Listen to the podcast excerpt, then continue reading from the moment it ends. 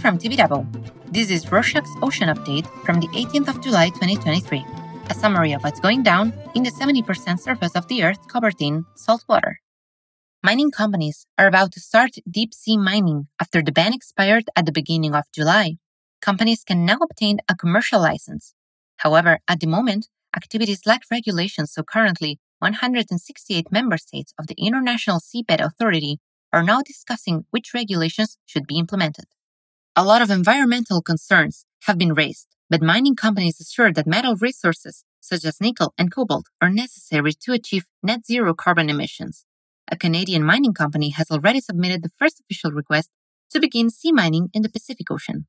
Environmental movements are worried about the disastrous consequences that could impact the marine environment. In the process of mining with trawling machines, the ocean bed might be damaged smothering corals and other living organisms. Moreover, global warming will accelerate as the ocean will reduce its capability to act as a carbon sink. In a Barcelona University project called 4DWO, a team of scientists will head to the North Atlantic to study the world's largest waterfall, which is underwater in the Denmark Strait, located between Iceland and Greenland. This immense current is formed in the Arctic with a height of over 3 kilometers and a frigid, dense water flow that originates from the cooling and densification of surface water, which then sinks and navigates down towards lower latitudes of the ocean, forming the waterfall. The Consolidated Research Group on Marine Geosciences of the Faculty of Earth Sciences will lead the project. It will be held from Wednesday, the 19th of July until Saturday, the 12th of August, aboard the oceanographic vessel Sarmiento de Gamboa, owned by the Spanish National Research Council.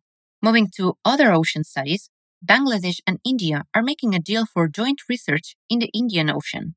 The two countries will cooperate to study climate change, marine pollution, air sea interaction, ocean circulation and dynamics, biogeochemistry, ecosystems, and marine biology. The Bangladesh Oceanographic Research Institute and India's National Institute of Oceanography will sign a so called, quote, Memorandum of Understanding, end of quote, that guarantees mutual cooperation in conducting scientific research in the Bay of Bengal and the rest of the Indian Ocean and exchanging collection of data. Bangladesh has already finished the draft agreement of the memorandum India gave the country during an interministerial meeting on Sunday, the 9th of April. The research costs will be shared jointly by the two countries, and they will both own any publications or documents arising from the research. Another news related to the Indian Ocean on Tuesday, the 11th of July, the European Parliament rejected a Commission proposal regarding the management, conservation, and control measures for fisheries regarding the Southern India Ocean Fisheries Agreement, or SIOFA. The proposal aimed to transpose recommendations adopted in 2016 under the SIOFA into EU law. However, Joao Pimenta Lopes, the Parliament's rapporteur, stated that the Commission's proposal was, quote, shady, unclear, and does not have a clear budgetary and legal framework, end of quote. In other news, the engineering and technology group Sener has won the contract to design the fourth bridge over the Panama Canal. The firm will work on the design and construction of a bridge consisting of six lanes that will cross the canal connecting Panama West and Panama City. The bridge will present two intricate interchanges, one on the eastern side and the other on the western side of the canal. Sener will work on the project alongside Grinch and Highway Planning and Design Institute. From Panama to the Suez Canal, the Panamanian Registry has finally published a 68 page report on the accident of March 2021 when a cargo ship called Ever Given became lodged in the Suez Canal, freezing the world trade economy for six days. Considering the weather conditions, the strong wind, and the limited visibility in particular, the pilots and master should have asked for a tug assistance during their northbound transit. Under the Suez Canal regulations, ships can travel at a maximum speed of around 9 knots, However, the Ever Given, on average, exceeded that speed limit. To prevent future incidents, Panamanian authorities have advised implementing several measures, like enhancing crew training, improving communication between crews and pilots, and encouraging masters to promptly assume control from pilots when necessary.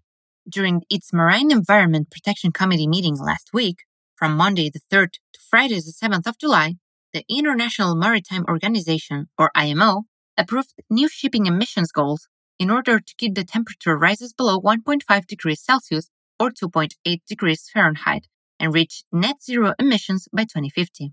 The proposal aims to reduce emissions from freight ships that consume large quantities of polluting bunker fuel. However, climate activists have strongly criticized the proposal since they believe that the new goals are falling short of expectations. Until now, the shipping industry didn't commit to reaching net zero emissions. Another kind of pollution humans are responsible for is ocean noise. A recent UN report published in June by the Convention of the Conservation of Migratory Species of Wild Animals, or CMS, lists solutions and recommendations to reduce human caused ocean noise that is impacting marine life. The three main sources of anthropogenic noise are shipping, seismic air gun surveys used to map the seafloor, and pile driving. Lindy Weilgart, the report's author and an underwater noise specialist, includes a few practices and technologies to reduce ocean noises. She said that the aim of the report was, quote, to take a little bit of emphasis away from constantly studying the impacts because we already know the impacts are serious in certain contexts and situations, end of quote, and to prioritize actions that reduce unnecessary disturbances. The ocean temperatures in Florida are rising up to a point that could be dangerous for corals and other marine life.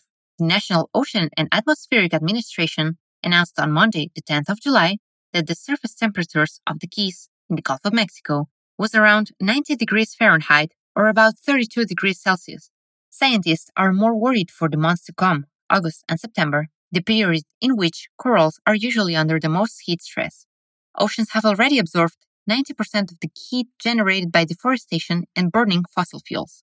When sea temperatures become excessively high, corals undergo bleaching, expelling the algae necessary for their survival.